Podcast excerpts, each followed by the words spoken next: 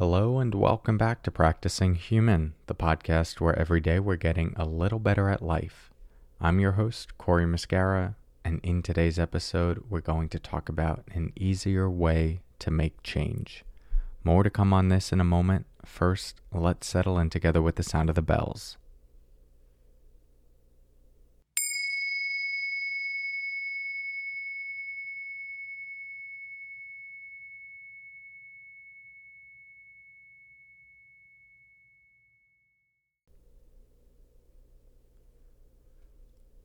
Okay, so in my book, Stop Missing Your Life, I talked about the role of curiosity in relationship to the cultivation of wisdom. If you read the book, you would know I shared a specific equation that said experience times curiosity equals wisdom, where in this case, wisdom refers to the mind's understanding of what creates suffering or what creates freedom and happiness. And the foundation for this is the recognition that your mind wants you to be happy. The mind is looking for ways to help improve your life. If it sees a, a better way to do something, to do something more efficiently, to create more happiness, it will do it. And if it sees that its usual way of doing things is actually creating more suffering, it will stop doing that. Of course, there are complexities to this because you could easily push back and say, well, my mind is thinking lots of negative thoughts and I know that that is making me suffer and yet I still continue to do it. Well, this is an example where on one level, you know cognitively, it's like, yeah, all these negative thoughts are causing me more stress and more tension. But on another level, like a, a deeper level, the mind still believes that you need to be thinking about that those negative thoughts in order to protect you. Uh, you need those negative thoughts so that you're preparing for the future. You need to hold on to your anxiety because it's the thing that is keeping you safe and vigilant and all of these things. And usually that's more of a subconscious assessment. And it is one of the reasons why, you know, a, a deep meditation practice, when we really start to see like, oh, okay, yeah, these thoughts are here, but in a moment of letting go of those negative thoughts or not fueling them, I still see very clearly that, oh, I'm, I'm safe right now. I'm okay. This subconscious sense that if I'm not thinking these things, I'm going to be in some sort of form of harm. Well, that's actually not true. And so when we actually slow down enough and pay close enough attention to those moment-to-moment realities, the mind sees a, a different reality. It can challenge its belief on a very deep level and will actually start to reorganize around that new understanding. And so this is an example of experience times curiosity, right? The experience being the negative thoughts, the curiosity bringing the quality of attention and awareness Um, that we're cultivating in mindfulness practice and meditation to that experience. And then the wisdom being the recognition of, oh, actually, I, I don't need to do this uh, to remain safe. And I can do something else. And it actually creates more happiness, more freedom, more peace. So that's one example of this. And I'll, I'll use that as a foundation for the main argument I want to make Or, or encouragement I want to make in this episode titled An Easier Way to Make Change, which is that simply by bringing more awareness to your moment-to-moment experience, specifically around negative habits, things you don't want to do, things you want to change, by enhancing awareness, aka curiosity, you're shifting your experience from low definition to high definition. Or we could say high definition to four K. You're seeing more detail. You're experiencing more of the subtleties of the experience that maybe you weren't aware of before, or you were getting in the way of with your own thoughts and ideas of how this experience should go. So an example of this is, let's say we want to eat less cake, and we try to devise all these different plans to have a, a healthier diet, Uh, all these strategies that we'll use to avoid the cake, not eat the cake, right? With this new prescription, You don't have to worry about doing anything else other than just bringing more awareness to the experience. This can include awareness before eating the cake and just what it's like to crave for that and feel the tension. It could also include the awareness while you're eating the cake and the enjoyment that might be there.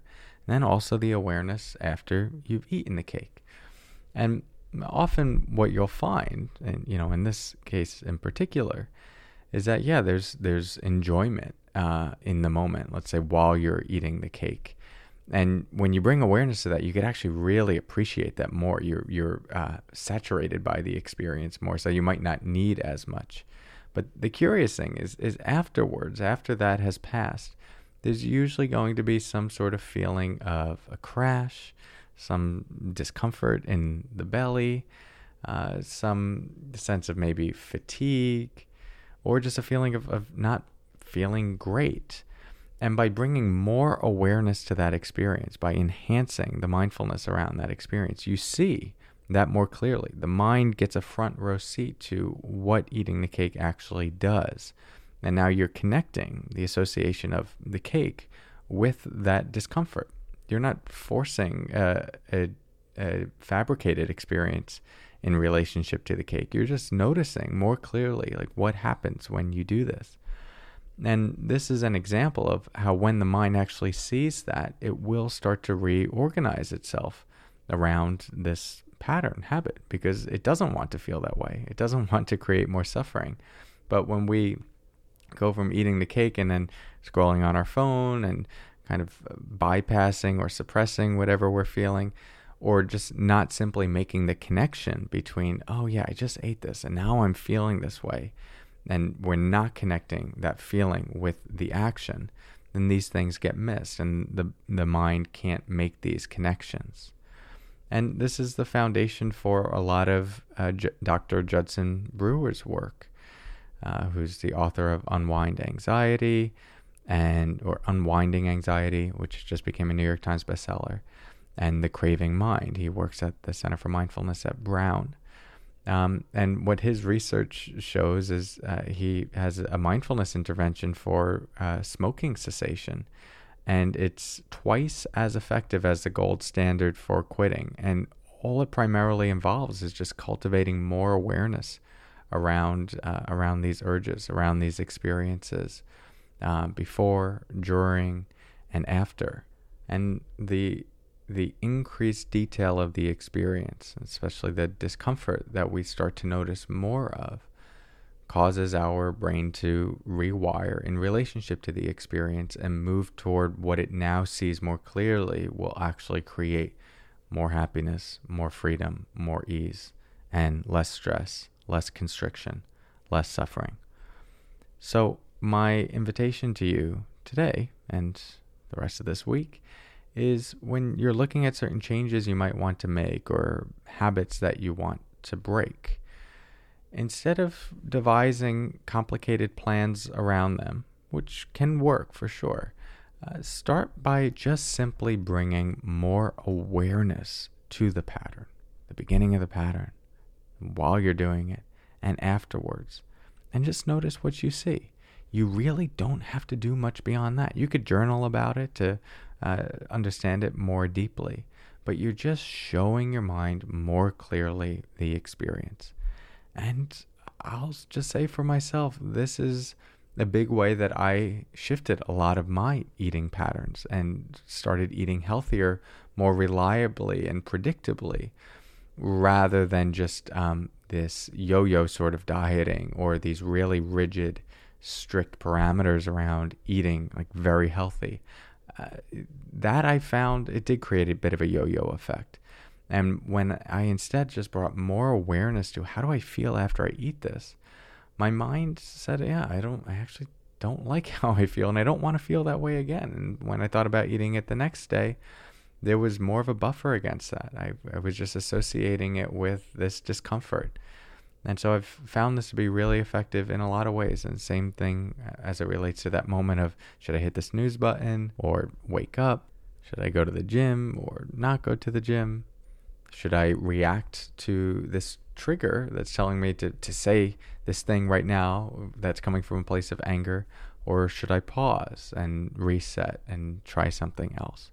It can help with all of these things. And, and the only prescription is just a little bit more awareness, a little more mindfulness. And curiosity is, uh, in my experience, an easier way to get into those states of awareness and mindfulness. Just become more curious. So give it a shot. See, see what happens for you here. Uh, and maybe it'll make your journey of making change a little bit easier. And if you'd like more of a deep dive into cultivating this awareness and curiosity and these mindfulness practices, uh, you can join one of my upcoming online retreats. There's one April sixteenth through eighteenth, twenty twenty-one. And you can find all the details about that at coreymuscara.com forward slash retreat. Thank you so much for your practice. I'll talk to you soon. And until next time, take care.